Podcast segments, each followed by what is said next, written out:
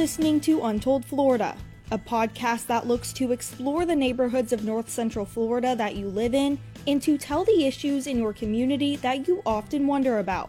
Maybe it's something you've seen driving around town, a curiosity your neighbor mentioned once, an uncovered or undercovered story never told by the local media.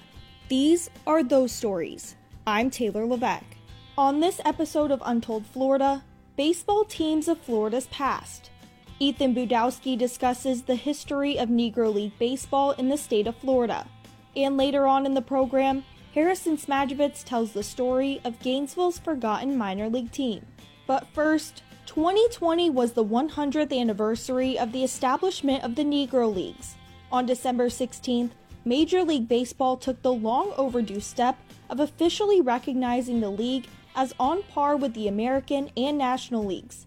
But what was the history of the league in Florida? WUFT's Ethan Budowsky has more. You walk into a baseball game and hear the roar of the fans. You sit down at your seats, rip open a bag of peanuts, and all of a sudden, a circus breaks out.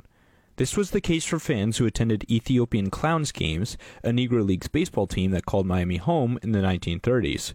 The vice president of curatorial services at the Negro Leagues Museum, Dr. Raymond Doswell, explains how the Clowns owner, Syd Pollock, organized this. Mr. Pollock was a promoter and someone who helped organize promotions and events. Uh, so, in addition to baseball play, they do all kinds of antics or skits or other things in between innings uh, to entertain the crowds. So there's this balance of the entertainment and showmanship uh, with their athletic abilities. Pollock's tactics worked as the Clowns received national recognition for their traveling act and mixture of baseball and entertainment. Some even went so far as to call them the Harlem Globetrotters of baseball, a title that recognized they were more than just a baseball team. Despite the positive response, there was a dark side to the Clowns act as well. The team wore face paint and grass skirts for their act, which sadly was part of the entertainment factor at the time.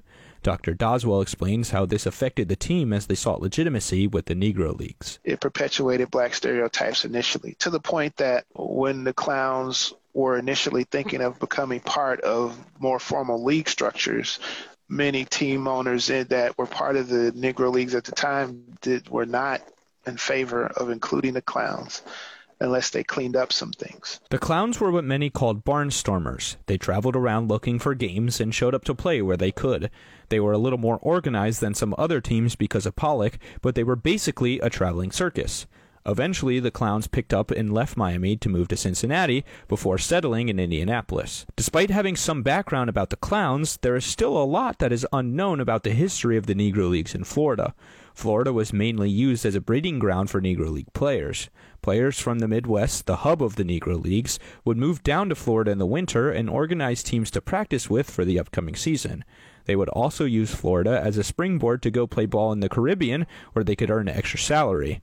Dr. Doswell explains how winter jobs for extra money would turn into practice time for the upcoming seasons. There are resorts and places on the coast like the Breakers and places in Carolina and as well as uh, the Florida coast where black players, even swaths of black players from Chicago and other places would go and they'd work at these hotels or work at these resorts and create teams to partly to entertain guests but also to practice. One of the teams that would emerge from this trend was the Jacksonville Redcaps, whose name stemmed from the hats they wore at their jobs.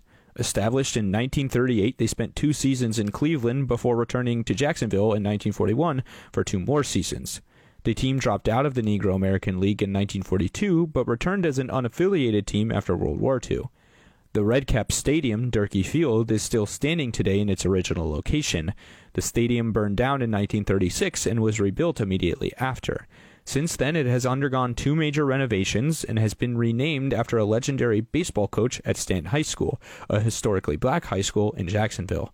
The CEO of the Jacksonville Historical Society, Dr. Alan Bliss, spoke about efforts to preserve the stadium today. There have been periodic efforts to update it and keep it functional, but also keep it faithful to the way that it was rebuilt back in the 1930s. The city's intent is to try to keep its intimate scale and feel as a as a relatively you know, small baseball stadium. J.P. Small Memorial Stadium, as it's now called, hosted every Negro League team in its day and is still a functional baseball stadium. In fact, it is the home ballpark of Edward Waters College and Stanton College Prep. It also hosts Little League parks around the ground and a museum dedicated to its history. Bliss said it is still a wonderful tribute to baseball. But it's a joy to be there and to experience a baseball game. You know, you could go there on a weeknight during the spring and summertime and see neighborhood league uh, ball games going on. It's, I mean, it's it is still a working, functional baseball field. And so you get a really authentic feel from visiting it. 2020 marked the 100th anniversary of the foundation of the Negro Leagues. In recognition of this celebration, Major League Baseball officially recognized Negro League statistics and certified the league as a major league. This is just the first step forward in recognizing the impact African Americans have had on the game of baseball. A huge hurdle Major League Baseball faces now is increasing African American participation in the sport. Dr. Doswell said the problem is not a lack of African American superstars. Black people love Babe Ruth. they loved him then. You know, they did uh, not cheer for him because he wasn't black. But rather a need to increase access to the sport for young African Americans. I'm less concerned if we get more black baseball players, although I would love that. I want to make sure, though, that black people and young people have an opportunity to play baseball because I think it's the greatest game in the world. Uh, and if they are being denied access to the game, that's a problem. But let's continue to give them access to the game, learn the game, learn the lessons of the game. Whether this recognition of the Negro Leagues by Major League Baseball is a real first step to healing or a gesture that comes far too late remains a hot topic. There is no doubt, however, that the Negro Leagues helped many achieve their dreams of playing baseball and inspired generations of future African American players. What many don't know is that the state of Florida played a key part in that dream as well. That was Ethan Budowsky telling us a little about the history of the Negro Leagues in Florida. Next on the program, many don't realize there was minor league baseball played for years in Gainesville. Now home to one of the best college baseball teams in the country, the city was once a little closer to the big leagues than many realize. Harrison Smajovits has more. Imagine this. You are standing at Citizens Field, Gainesville's hotspot for high school football with a time machine. As you activate it, you see the area around you change. The gridiron field fades away and a baseball diamond takes its place. You still hear the roar of the crowd, but instead of it being for a touchdown, it's simply for the crack of the bat. You are no longer at Citizens Field. You are now at Harris Field, home of the Gainesville G-Men. The G-Men represent Gainesville's forgotten past of professional sports. We asked reporters at ESPN Gainesville if they had heard of the G-Men. This was their answer. No, no idea. Gainesville had a minor league baseball team? No idea. No, I didn't. Uh, that's cool though. No, I had no idea. Being a reporter who's from the area does not help you learn the story of the G-Men either. We have like such a big college sports following, and when I think of like minor league teams are always in such a random little town. Gainesville is about to get a history lesson on its former club. Legendary PK Young coach and former Gators baseball player Bob Hawkins recalls the fame of the G-Men. While he did not experience the G-Men himself, he had the opportunity to hear the stories from those who did. The most notable story, according to Hawkins, was that of outfielder Jim Rivera. The owner of the Atlanta Crackers uh, got him bailed out of prison to play baseball and sent him down here to uh, Gainesville to play for the G-Men. And uh, he played here for a year, and of course his, his career went fast, and he made it uh, as a big league player for the White Sox.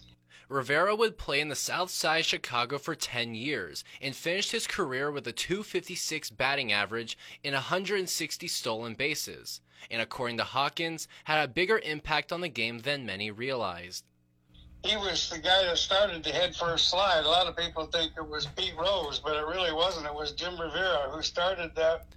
The G Men folded in 1958, with Rivera remaining their standout player. However, their home, Harris Field, survived until the 1970s. Hawkins had the chance to coach and play ball at Harris Field. He recalls his time there fondly. You could tell was a really a homey type atmosphere. You know, you know these you can see the stands they had around were right on top of the field, and it was a it was it was a typical baseball field of that WPA uh, period of time. Uh, now, all the grandstands and stuff were, were slowly done away with before they did away with the field, but when the grandstand was there, it was one of those things you picture in one of those old movies. It was really a neat place. With the G Men gone, high school and college baseball fill the void for those who seek the national pastime. But could minor league baseball work here today? Former Gators pitcher Tyler Dyson says he's all for the idea. Um, but like I said, I love my I love the three years there. So if there was a minor league team there, I think it would. Uh, I think it'd be fun to go back and play. In the city with the name Rainsville, Dyson says that wherever the team plays is going to need some cover. So that was that was the big thing with the fans when we were when, when we were there that they wanted shade, and I know it'd be tough, but if you could get a dome for the rainouts because it rains a lot in the summer in Gainesville. He also had some ideas for a location for this domed stadium.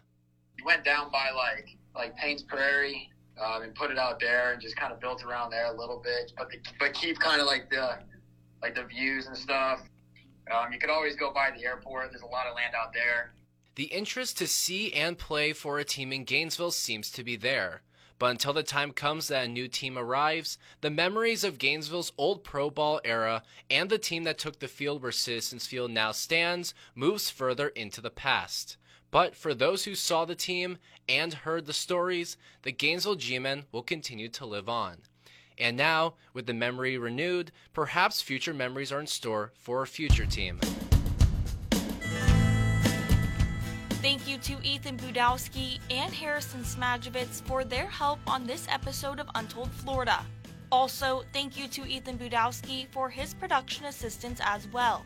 You can hear these stories and more on our website, wuft.org, and if you have an Untold Florida story you'd like us to look into, we'd like to hear from you. Go to wuft.org slash news slash untold Florida if you'd like to learn more. This podcast is a production of WUFT News in the Innovation News Center at the College of Journalism and Communications at the University of Florida. I'm Taylor Levesque, and this is Untold Florida. Thank you for listening.